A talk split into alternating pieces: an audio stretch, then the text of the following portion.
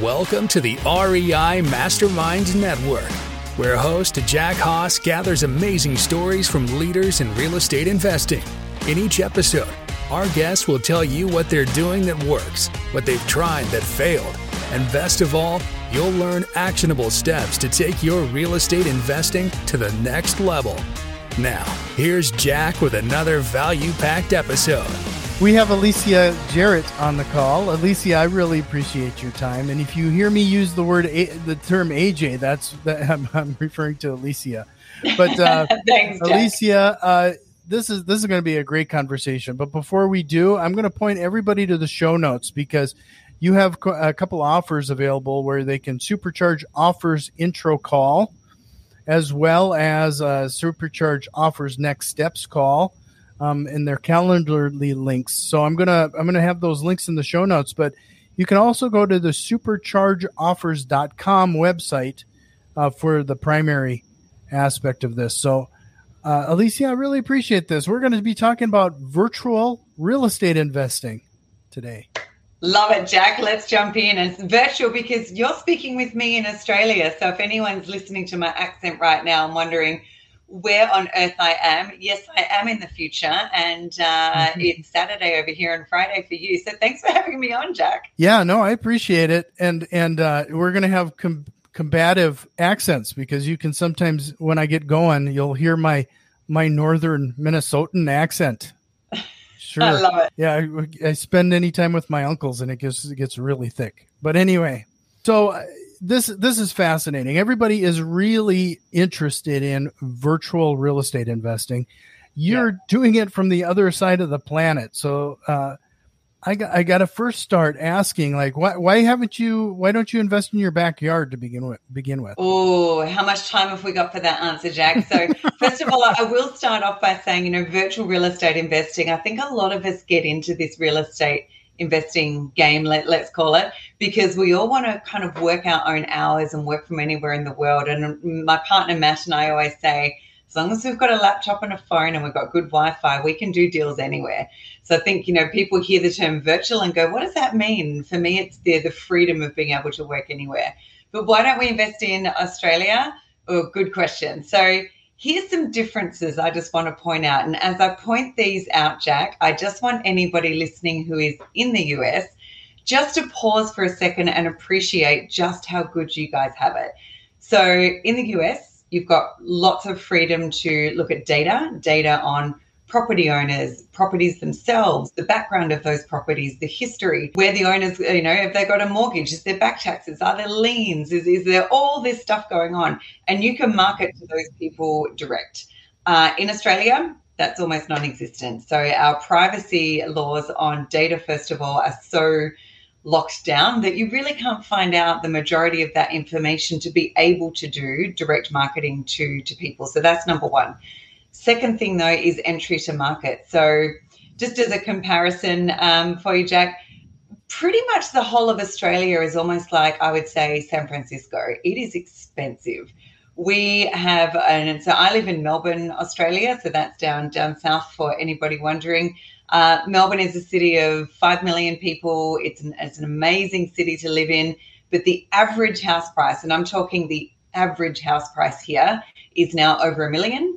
And even just to get vacant land, in the inner city area, very, very rare does vacant land ever become available. Most of the time it's you buy a property with a house on it and have to knock that house down and rebuild it. So entry to market costs there are huge. And when land does get released in the outer areas of Melbourne, people actually take tents and they camp out for days to be the first one to buy that property. Wow. So it's very difficult to do property over here. It's not impossible. We have done rental properties over here and we love the market in Australia, but the entry to market and the ability to do your marketing effectively and have intel on the market is so different to how it is in the US. So doing business in the US, it's just easier, Jack. So when you were making that decision on investing in the United States, did you consider any other areas of the world? No, but we kind of looked at a few things around the world. But again, most other countries, even, you know, Spain and Italy, there's some great opportunities over there, but the entry to market is high. The ability to get data is also limited. So for most of it, it really comes down to the how to do business. Because in every country you go into, you can do deals as long as you've got the right amount of capital to be able to go into that market and do deals, and you've got the wherewithal to know how to navigate that market, and you can pretty much do deals anywhere. But in the US, everything is so much more simpler. So when we kept doing our research, we just kept coming back to the fact that, you know, the access to information, the different strategies that you can do. So even down to, Jack, the fact that we do vacant land, by the way, in the US. We've done houses, we've done fix and flips. We now focus solely on vacant land. And the fact that we've got so many exit strategies that we can do. You know, we can easily go to the county and subdivide that land and sell it off with just a plat map done. We can sell our finance properties ourselves and we become the bank. You just can't do that over here. And in most places in the world, that's not how people do business. So the decision was pretty easy, Jack. So you talked about the processes that you have to do here now from a distance. Could you kind of fill us in a little bit as to, like, what processes, what do you have to have boots on the ground in the United States? Do you, like, talk a little bit how you do some of these and maybe some of the tools that you leverage? Yeah. Yep. Okay. Another awesome question and a big one. So let me start off with where we start with how we invest. So first of all, like any good real estate investor, researching your market, researching the buyer and seller demand, the demographics, the growth markets, all of those different things to research and pinpoint where we want to do deals. Then it's a case of making sure that we can have access to the right data to do those deals. And then it's about marketing. And marketing, really, that there's so many people out there, Jack, that are awesome at doing real estate deals, but they're not so awesome at marketing. So you've really got to think about omni-channel marketing these days, the omni being present everywhere. Direct mail, online ads, websites, retargeting, Facebook, social media, everywhere that you need to go, because you're now dealing with sellers and buyer markets. But let's just focus on acquisitions for the moment. When you're focused on an acquisition market, you're dealing with all types of property owners now, from their 20s when they've inherited properties all the way up to maybe their 90s where they've been sitting on properties for decades and haven't done anything. So you need to make sure that you're marketing in a way that allows anybody across any of those generational spectrums to do business with you in any way that they choose. So we pick our market, we pick the data, and we market out to everybody in all ways possible so that they can easily get in touch with us. We then get a property under contract, and we might then buy and hold that property, buy and sell that property, wholesale that property, seller finance it. We then think about the exit strategies. So at a high level, that's the end-to-end kind of deal process. And might I add as well, Jack, we've actually created our own marketing real estate company now, or real estate marketing company, I'll put it that way around, where we can actually do all of that for other people as well, because people just get stuck on the minutiae and the overthinking of how to do this stuff. Secondary to that, so the other part of your question is the boots on the ground. Yes, we do have boots on the ground. Now, early on, when we were first learning how to do all this, we spent a fair amount of time in the US. We would fly over a few times a year and spend a few months there and check out our markets, get to know local realtors, local title companies, and really put those relationships in place. Now, Jack, we basically focus on Florida. That's the core of our business. So we've got fantastic realtors, one in particular that we have had on our team since day one. He helped us actually buy our first ever fix and flip, and he still works with us today. We've got title companies, probate attorneys, accountants, a CFO. We've got all these people on the ground that can help us. And really it's about, these days, there's so many services, Jack, and maybe I'll give you a link to pop in the show notes as well.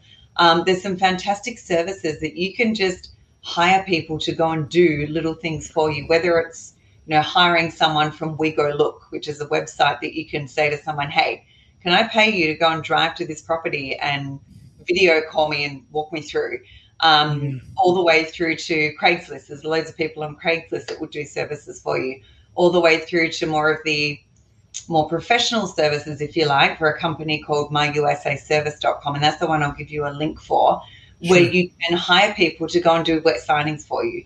So you can pretty much get anybody to do anything these days virtually. Yeah, you know, it's been interesting, real estate investing, especially over the course of the last couple of years, right? You know, definitely. Where I'm living, we had lockdowns for longer periods of time than some of the other parts of the country. And it forced us to get kind of creative regarding some of our stuff. So in a way, we had to adopt some of this virtual real estate investing tools and strategies, and to be frank, some of them work so well I'm still using them today. Yeah, and this is probably for me one of the silver linings of COVID. There's not many silver linings, and I live in the most locked down city in the world. We take that record, awesome. But what I do love, I agree with you, Jack, what I do love is that things like title companies, county property appraisers, county tax assessors, like they've all had to adapt a lot in the way that they're now doing business. And so that's really helped us as real estate investors, even if you're based in the States and you're just doing business in another state, or if you're doing it in another county. Like there's so many more things now that are at our fingertips to be able to do deals and do them well. So you mentioned you started with flipping houses. How was that remotely? And then there must have been something or a story associated with transitioning to land. I guess, first of all, what I'd say before I tell you the story is, as a real estate investor, I think it's always really important to review your strategy. You know, is your strategy working? Is the market where you need it to be? Is the market that you're in going through a certain cycle? And therefore, do you need to alter your strategy or alter your asset class? And that's exactly what we did a few years ago. So we've now been investing in the States for more than 5 years. We love doing houses. We had, you know, teams of contractors on the ground, that we had a project manager that we were keeping in touch with. We did some amazing fix and flips that really warmed my heart, because we were really focused on areas that were more about what I would call opportunity housing as opposed to affordable housing, because we want the opportunity to help neighborhoods that banks had forgotten, to help people get back into homes. We did a small multifamily that we ended up putting some really wonderful people that just needed roofs over their heads and get back into, you know, feeling like they had homes. And I loved it. So that we were more on the lower end. Then we switched our strategy and we went to the higher end. We did a property in the, you know, the $500,000 range, and let's just say, Jack, that one didn't go to plan. We should have stuck with our strategy, and because our strategy was working. But also at that stage, when we went to this bigger property, it was also at the time when HGTV was probably one of the most watched channels on television, where everybody wanted to get into the fix and flip game. Everybody wanted to get, you know, put their hand at creating an ugly diamond on the street into a beautiful polished diamond. And so we were finding at that time too that also the competition to keep contractors on was just rife. Like people were paying through the roof for contractors, and we were getting people stealing from our sites, stealing stuff as well as stealing our people. We were also finding that getting an off-market deal was all of a sudden getting really difficult, because we were marketing to people direct, our realtor was going and contacting people direct. And those people, you know, their response used to be, yeah, I'm happy to talk to you about my property. Very quickly that turned into, hey, you're the 10th person to call me this week, like, whoa. So we found that there was a real shift in the market very quickly. So then we had to pause and say, well, okay, does that fit with our strategy anymore? Like, is what we're doing working? And the answer that we came back with is no, it's not. So let's look at a different strategy. So we did some research on some different asset classes, and again, really looking at, particularly if you're doing real estate investing remotely, what is the asset class and the ways of doing business in that asset class that make it easier for you to also do business from anywhere in the world? And vacant land just kept coming up. So we started doing vacant land about just over 4.5 years ago now, and haven't looked back. It's awesome. Anyone that drives past a piece of vacant land probably looks at it, Jack, and goes, doesn't even think about it. But we drive past vacant land and go, "Ooh, what can we do with that?" So, talk a little bit about the vacant land. Then, do you typically try to get vacant land that's near sprawling areas, places that the town or city is growing, or lots that are vacant in it within town, or do you talking about farmland? I mean, what is all of the above, Jack? All of the above. And the reason being I say all of the above, some people get really focused on their strategy and just want to do infill lots, or maybe they want to do acreage. We do it all because there's always a seller and there's always a buyer.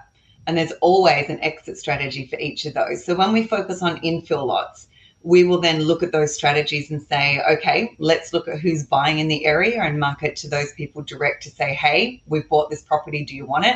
Or let's market to the neighbors and see if they want to buy and make their properties bigger. And a lot of neighbors now, they're getting pretty protective of what's getting built next door, right? So infill lots have a strategy.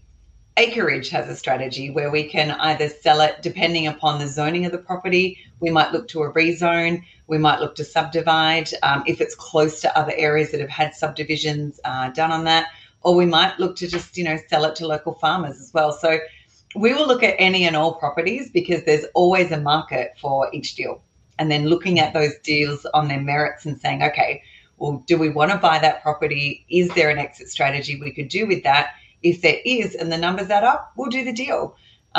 If there's not an exit strategy or if there's lots of problems with that property, the first thing that we will do is look to say, how can we fix those problems? Because here's the thing as well, Jack, real estate investors, and I say this with the biggest of hearts because I love realtors and we've got some fabulous friends who are realtors, but let's face it, realtors do not want to deal with problem properties. So if there's probates, liens, if there's title issues, if there's boundary issues, if there's access issues, they don't want to touch them. We will though. We'll look at the property and we'll work with the current property owner to really help try and resolve any of those issues to then be able to buy the property and make that property usable. Otherwise, that property just sits there for decades and the problem gets passed down to the next generation. And I can't tell you, Jack, how many people we speak to that are like, I've inherited this property now, but I've also inherited the problem. Right. So you're focusing in Florida. Like what? Yes. Talk a little bit about how you develop your mailing list or your marketing list. How do you find the properties that you're marketing to?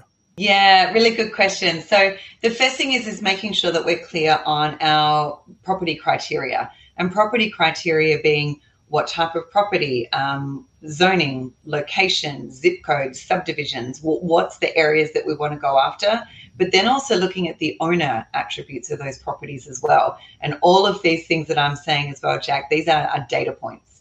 Ownership type, is it a corporation, an LLC, a trust, a church, an individual? Like what's the owners that we want to target? How long have they owned the property for? Are they behind on taxes? Has the property changed hands with $100 quick claim? Therefore, it might be an inherited property. So all of these things create the strategy of where do we want to go and who do we want to target? In terms of the data, a lot of people go to a data retailer. There's lots of data retailers out there. We actually have our own real estate marketing company that we have invested really heavily in. And mainly, is if I can stop and pause on that for a second, Jack, when we started, we were doing what everybody else was taught. Go to a data provider, download a list, put that into a mail merge and send direct mail. But we just noticed that, well, now we're just a small fish playing in a very big pond of other small fish and everybody's doing the same thing. So we really wanted to say, well, how can we make that more effective, more efficient and increase our conversion rates? So we started our own real estate marketing company. So where we get our data from is actually our own data warehouse. So our data warehouse is housed in the cloud. It's got more than 154 million property records in it, all of the owner attributes, more than 65 million business records in it. And you might think, why business records? Well, a lot of our customers that we're helping in our real estate marketing business, they're doing things like self-storage, mobile home parks, retail strips, commercial properties. Often those asset classes have got less to do with the property and more to do with the business as well. So we're combining those data sets. So we then go and pull that data. We then cleanse that data. We've got a team of people that go through and pause the data, verify the data, make sure it's super clean, put it through like national change of address verification. The thing that I think we've gotten very good with in our business, Jack, is that data drives everything. And if your data isn't good, or it's out of date, or it's not clean, and it's not managed really, really well, that kind of shows up in your business later on.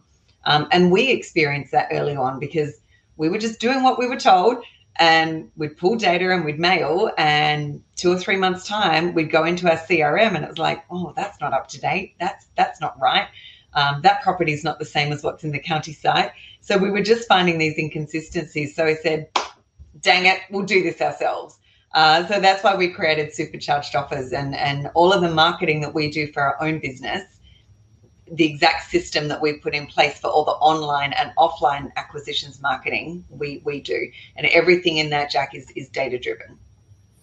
So, you know, just based on what you've said there, and maybe I'm putting words in your mouth, but it sounds like you're tailoring your message depending on the audience, on the buyer and the seller side. Yeah. So if you're dealing with a farmer, you're sending a different piece of mail versus somebody who might be like a vacant lot in the middle of a city. Correct. Now, we're not doing that to a minute scale, but we are doing that on a mass scale. So, for example, our latest mailing that we did, we've got a certain letter that we're sending, you know, properties that are maybe 0.15 acres up to maybe 5 acres that are more urban. Mm-hmm. We're sending them a different marketing letter to what we are for people that have acreage that might be zoned agricultural or, you know, rural, where we're sending them letters to say, hey, we're actually buying like larger lots in your area, and we are looking to do, you know, forced appreciation with those lots.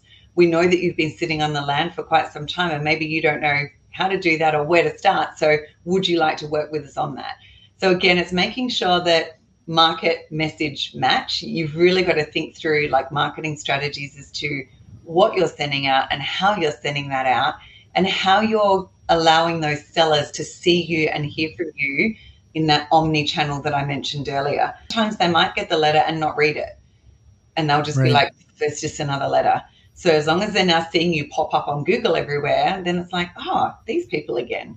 Or maybe they see an ad and they didn't get the letter because maybe, I don't know, they check their mail once a month and somebody else opened it and threw it away. So now they're seeing you pop up on their social media and they're clicking through and going, oh, yeah, these guys. So you've always got to make sure that your marketing and your message is really hitting your target audience in the way that you want. Sure. So when you've mentioned letters a couple times there now, I've talked to other land investors and they send out blind offers. Is that something you do as part of your? Yeah, we do all of it. So we do blind offers. Particularly, I would say we're doing blind offers in areas that we've done quite a few deals in. So we know that area reasonably well. So that particular county, we know what the tolerances are between where sellers are sitting and where buyers are sitting. We're also pulling from our own database. We're pulling sales reports for that area to really look at what's the buyer activity, because honestly, Jack, the last 6 months has been very different to the picture of the last 18 months. So we always need to have our finger on the pulse with what's the buyer market doing, because there's no point in doing a blind offer strategy if you don't know what the market's actually doing with you know, the buyer and seller demand activity around those. In new areas that we don't know very well, or maybe in a lot of the acreage that we're doing, we're not doing a blind offer. We're sending just like a one-page introductory letter.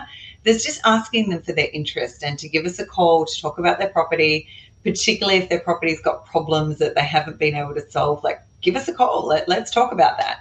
Let's see if we can help you. So different strategies for different types of properties and different markets that we're in. And I think if I can just add one more thing to that. In our marketing business, we have a lot of people come to us and say, I just want to do blind offers and fast track everything. It's not necessarily a fast track because you've still got to do research, and often you need to do a lot more research to get your blind offers right. And once you've priced your offers, you still need to go through and review and go, well, have I got those right? And even when someone sends you back a signed offer, you've still got to go and run your comps and check, is that offer right? So blind offers is a numbers game. And I think some people think that it's about, you know, sending out an offer and getting them back and going for it. No, there's still all those checks and balances in place. So, you know, making sure you get that right is also pretty critical to your conversion rates. Sure.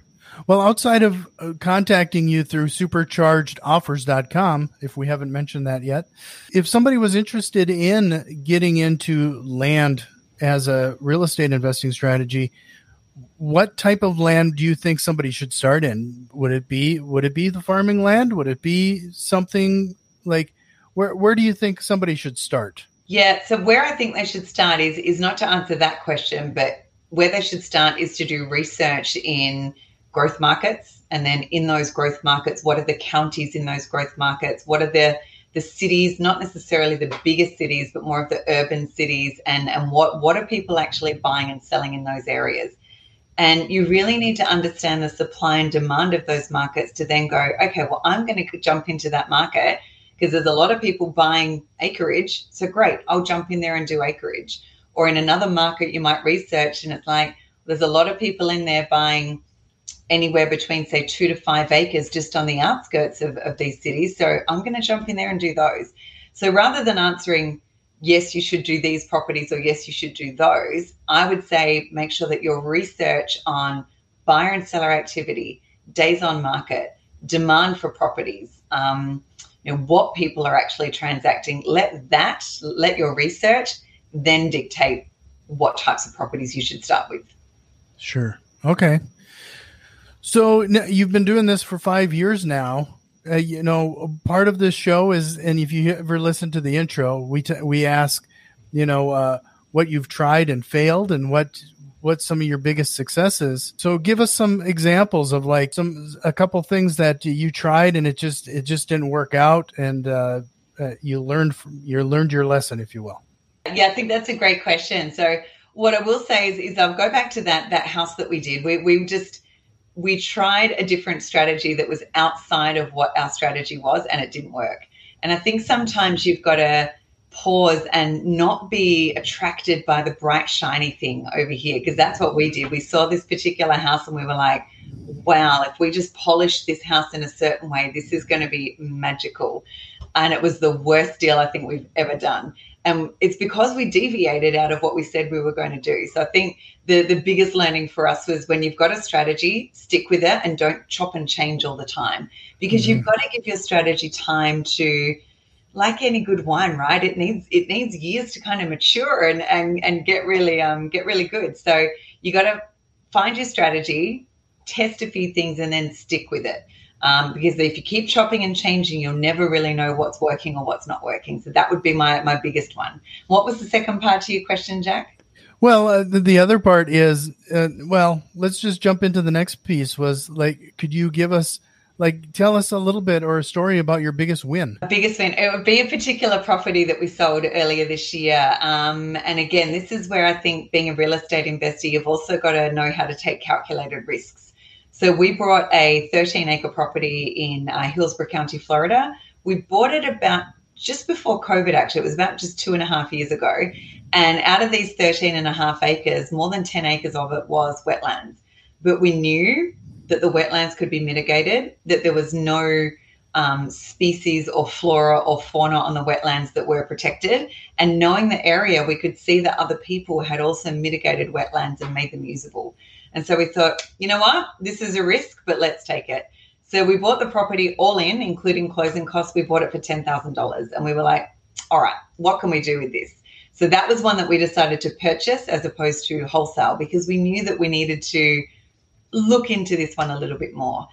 It took us 2 years, but we finally, after doing surveys, delineation reports, getting some engineers involved and investing some time and effort in really understanding what could and couldn't be done with that property, we finally found a buyer, and it was someone who wanted to develop it, and they bought it for $197,000. So, wow. That was a good deal. There was a little bit that we put into it, but profit at the end of the day was just over $160,000, and that for me is, I would do those all day long, but the key is here. It took us more than 2 years to get that profit realized. Right. But this is where being a real estate investor, you need to get real on the turnaround times of some of your deals. I think unfortunately, and I say this again with the utmost respect, but I see a lot of real estate educators out there that say, do deals with no money down, start making money on month one. And it's simply not true.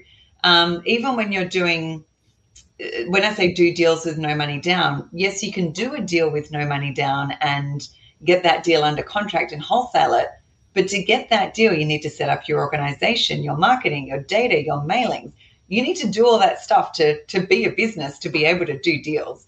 So right. I think sometimes people expect that the get rich quick is going to be there, but it's not. It takes time and effort, and sometimes these big payoffs do happen, but you've got to have patience, persistence, a strategy. You've got to have some cash to invest into creating your business and being able to, you know, stand in your business and do it well. Well, and then I think everybody relies on like one deal here and there, and they put all their eggs in that one basket. How many properties did you review and market to find that one that produced such great results? Yeah, our ratio tends to be about 500 to 1. So every 500 mailers or offers that we send out, we might get back, you know, 50 of those to review, sometimes more, sometimes less, depending upon which area we're in. And then out of those, we might get 2 or 3 deals. So, you know, a lot of people go, I'll send out a whole bunch and I'll get all these properties. Well, no, that depends upon the type of property you're going after, the county that you're in, how many other people are in their marketing. Like, there's so many factors that are involved. And the other thing I would say to that as well, Jack, is when you go out and become a real estate investor, you've also got to think about your time and energy to service these leads. One of the biggest things that I see in real estate investors that makes them not successful, one is consistency. So that lack of consistency with keep sending your offers and keep sending your mailers, because eventually that engine starts to happen. So consistency is one, but also not following up your leads. A lot of people get scared to jump on the phone and talk to your sellers and talk to your buyers, or they run the numbers and go, oh, that deal's not great. So they don't call the person. And that starts to leave a taste in the seller's mouth of, well, you know, I asked for an offer, where have you gone? And I think making sure that the consistency and that customer service element is there, then, yeah, you're going to get deals. It's when that starts to not be consistent or you don't get back in touch with your leads that, you know, you're going to end up being more like 1,000 to 1. More than 500 to 1. Yeah, it is that consistent, persistent behavior. And since you have a marketing firm, I know, you know, when we started real estate investing, it was on average, it took me 7 touches on average to get somebody to respond. But I think it's climbed up to even 8 to 10 now. Yeah, so they do say in a marketing world that the average touch point's between 7 to 13. And that's you might get somebody on that first touch. It might take you like 3 or 4 touches or even more. And that touch doesn't necessarily always mean it's a letter. It could be a letter followed up by an SMS, followed up by some online ads, followed up by a second letter that you might send out 3 months later. So again, that whole omnipresence needs to be considered in what that looks like to get those deals.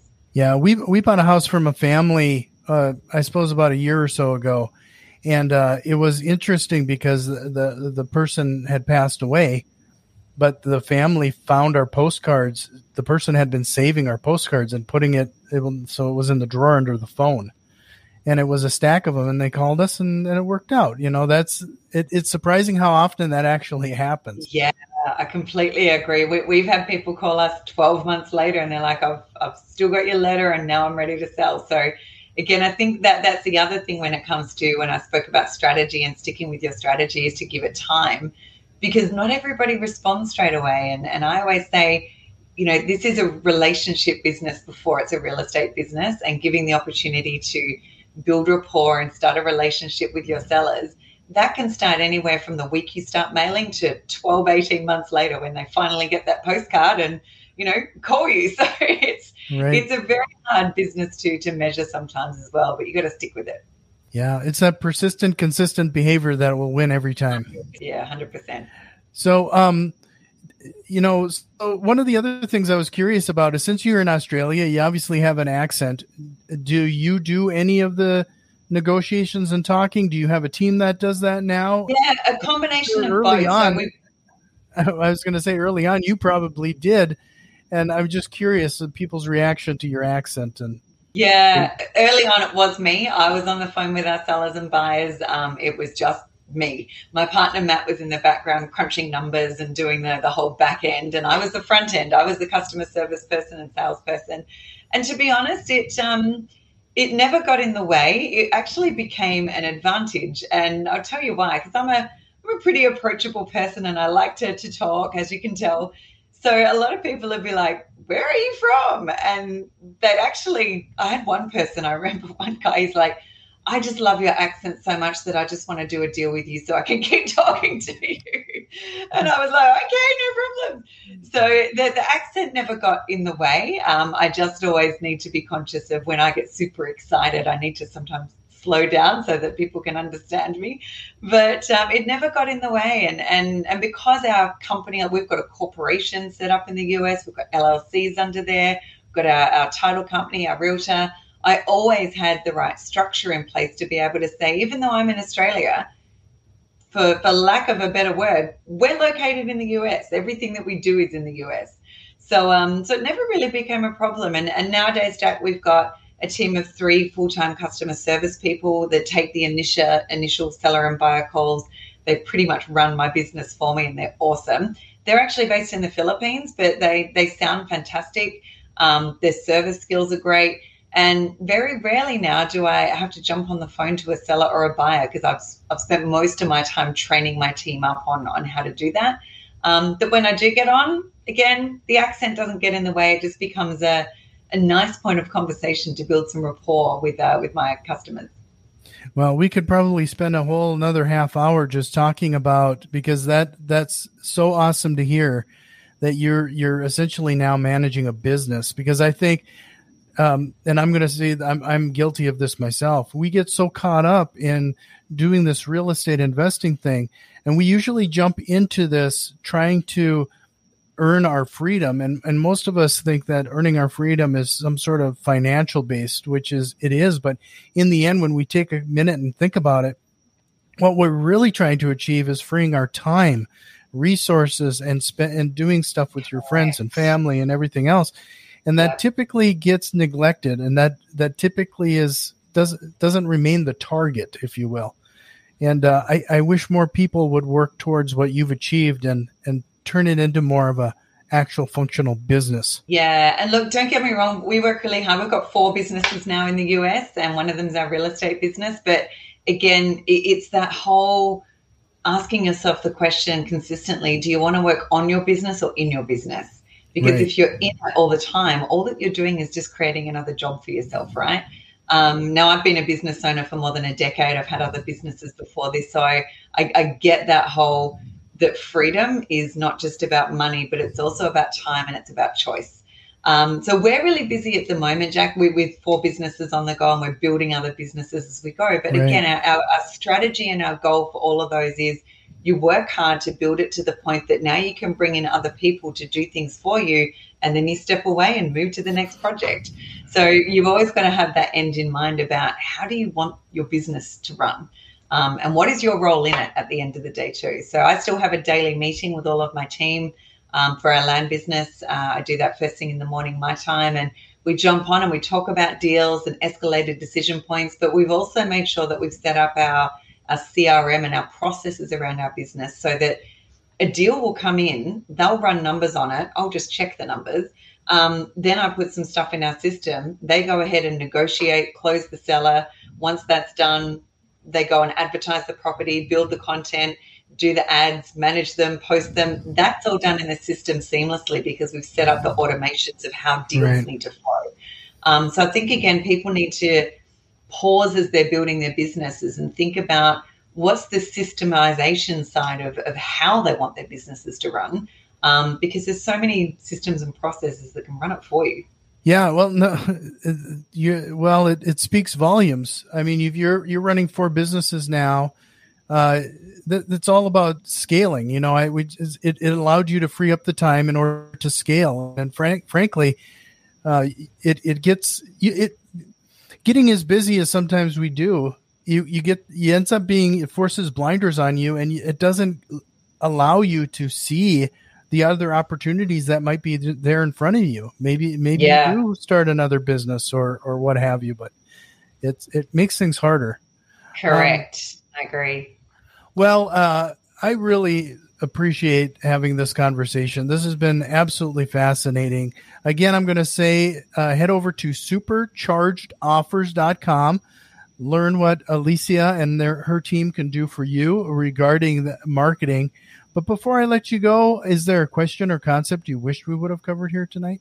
I think we've covered a lot of stuff. I'd probably, if there was a question or concept, I think discovering a little bit more about why people really get into this and you know the decisions that they make to maybe leave their jobs or leave their careers and become a real estate investor. Because a lot of the people I know, Jack, and maybe you're one of them as well, we don't have a background in real estate. And most of the real estate investors I know, majority of them, I'd say about 80%, most of them don't have a background in real estate. So sometimes it's about tapping into, well, where does that come from when people want to make that decision to get into this? And what are some of the skill sets that they actually need? Because the thing I see in a lot of groups that I'm in and customers that we service is that self-belief around, well, I don't have a background in this, so maybe that's going to go against me. No, it's more about how you learn, where you learn, and what you put into practice. Because all of us in our careers, we all started somewhere, regardless of what we do today. And we all started with zero knowledge at some point in time. So, I think really talking through like why people get involved and how they put things into practice is something that often isn't talked about in a lot of the education groups as well. No, great point. You're welcome back anytime. I hope you'll take me up on that. But again, definitely, Jack, I love speaking with you. Yeah, this was great. And like I said, we probably could keep going, but superchargedoffers.com. And we'll catch you again next time. Thank you so much, Jack. Thanks, everybody. Have you learned at least one actionable step to incorporate into your real estate investing? If so, please consider returning some of that value by leaving a positive review, subscribing to our YouTube channel, or joining our growing network on Facebook and Twitter. You can find links to all of our social media accounts in the show notes. See you next time.